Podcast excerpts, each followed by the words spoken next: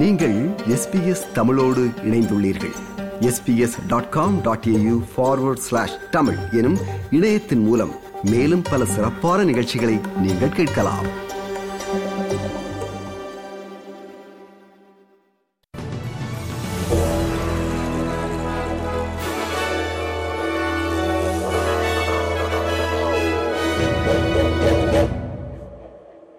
வணக்கம். இன்று அக்டோபர் மாதம் இருபத்தி நான்காம் திகதி திங்கட்கிழமை ஆஸ்திரேலிய செய்திகள் வாசிப்பவர் Renuka Duraisingam.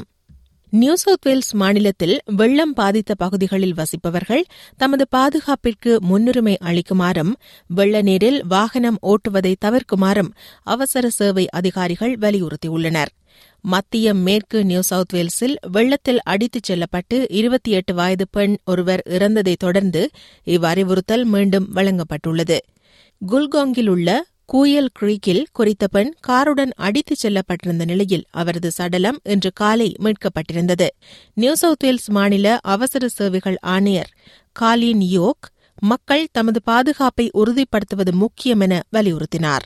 So, over the next uh, 24 hours, obviously some of the rivers will still rise. It's really important that you are aware of the dangers if you are planning to travel, uh, that you know where it's safe, that you check live traffic or your local council websites in relation to those roads that are closed. We have many roads closed across this state, the reason being they are uh, not passable and dangerous if you drive into those floodwaters.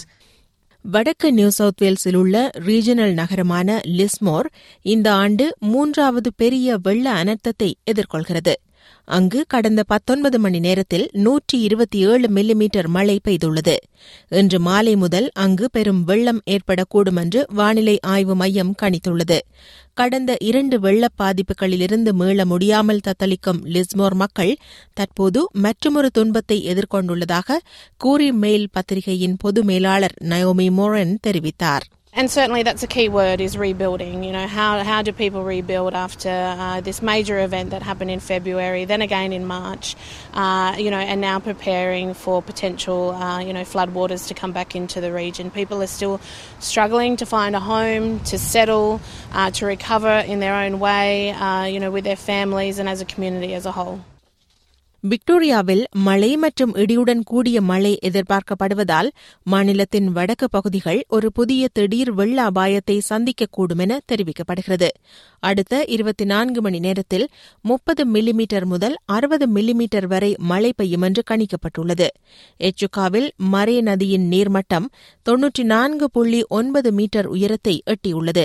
இருபத்தி ஒன்பது ஆண்டுகளுக்கு முன்பு அதாவது ஆயிரத்தி தொள்ளாயிரத்து தொன்னூற்றி மூன்றாம் ஆண்டில் மரே நதி நீர்மட்டத்தின் உயரம் தொன்னூற்றி நான்கு புள்ளி ஏழு ஏழு மீட்டராக பதிவாகியிருந்த நிலையில் தற்போது அதைவிடவும் அதிகமான உயரம் பதிவாகியுள்ளது. இது அடுத்த இருபத்தி நான்கு மணி நேரம் நேரத்தில் இன்னும் அதிகமாக உயர்ந்து பல நாட்களுக்கு அந்த அளவிலேயே இருக்கும் என்று எதிர்பார்க்கப்படுகிறது எச்சுக்கா வெள்ளத்தில் தனது வீடு மூழ்கத் தொடங்கிவிட்டதாக கூறுகிறார் அந்த பகுதியைச் சேர்ந்த Dean Sheehan Pretty devastating when it's something that you work for all your life and gets destroyed. Yeah, it's pretty hard. Yeah, we haven't really had much support, but our yeah everyone in the community's been really good, and yeah, that's about it to be honest.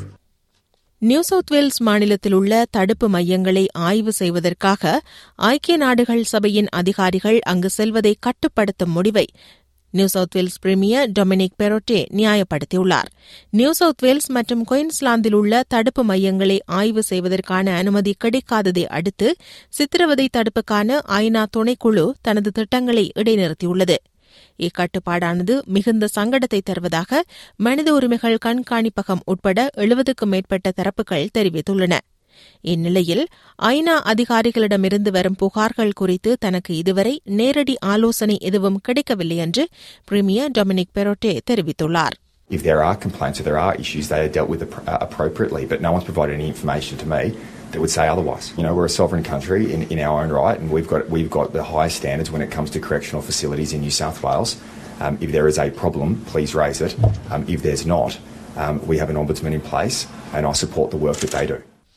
நாளைய நிதிநிலை அறிக்கையில் கட்டமைப்புத்துறை பற்றாக்குறைகள் மற்றும் அதிகரித்து வரும் பணவீக்கம் தொடர்பில் பதிலளிக்க அரசு தயாராக இருப்பதாக நிதியமைச்சர் கே டி கலகர் தெரிவித்தார் ஆறு புள்ளி ஐந்து பில்லியன் டாலர்கள் உட்கட்டமைப்பு திட்டங்களிலிருந்து வேறொன்றுக்கு மாற்றப்படும். அதே நேரம் இரண்டு பில்லியன் டாலர்கள் பல்வேறு மானியங்களிலிருந்து அகற்றப்படும் என குறிப்பிடப்படுகிறது.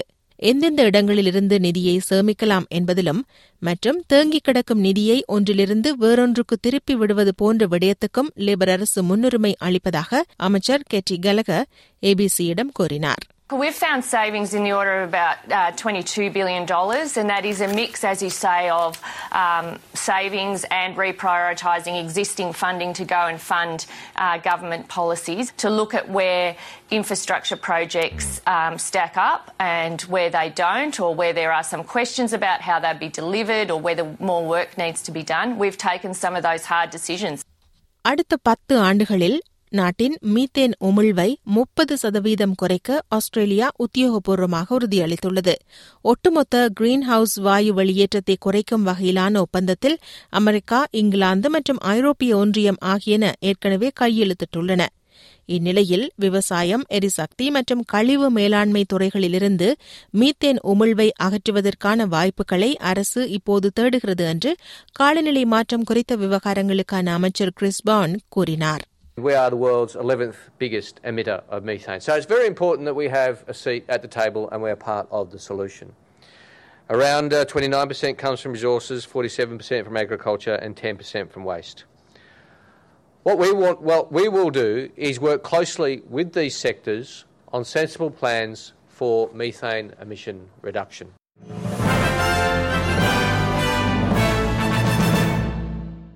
இனி இன்றைய நாணய மாற்று நிலவரம். ஒரு ஆஸ்திரேலிய டாலர் அறுபத்தி மூன்று அமெரிக்க சதங்கள் இருநூற்றி இருபத்தி எட்டு இலங்கை ரூபாய் எண்பத்தி ஒன்பது சதங்கள் ஐம்பத்தி இரண்டு இந்திய ரூபாய் இருபத்தி இரண்டு காசுகள் தொன்னூறு சிங்கப்பூர் சதங்கள் இரண்டு புள்ளி ஒன்பது ஒன்பது மலேசிய ரிங்கெட்.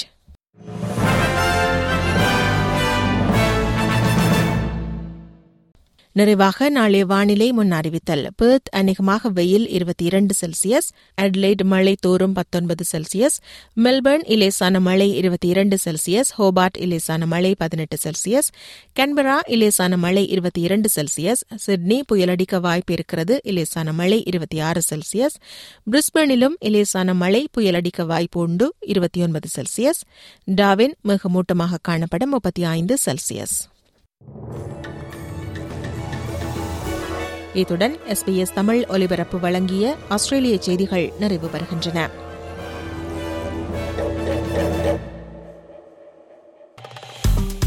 விருப்பம் பகிர்வு கருத்து பதிவு. லைக் ஷேர் காமெண்ட் எஸ்பிஎஸ் தமிழின் ஃபேஸ்புக்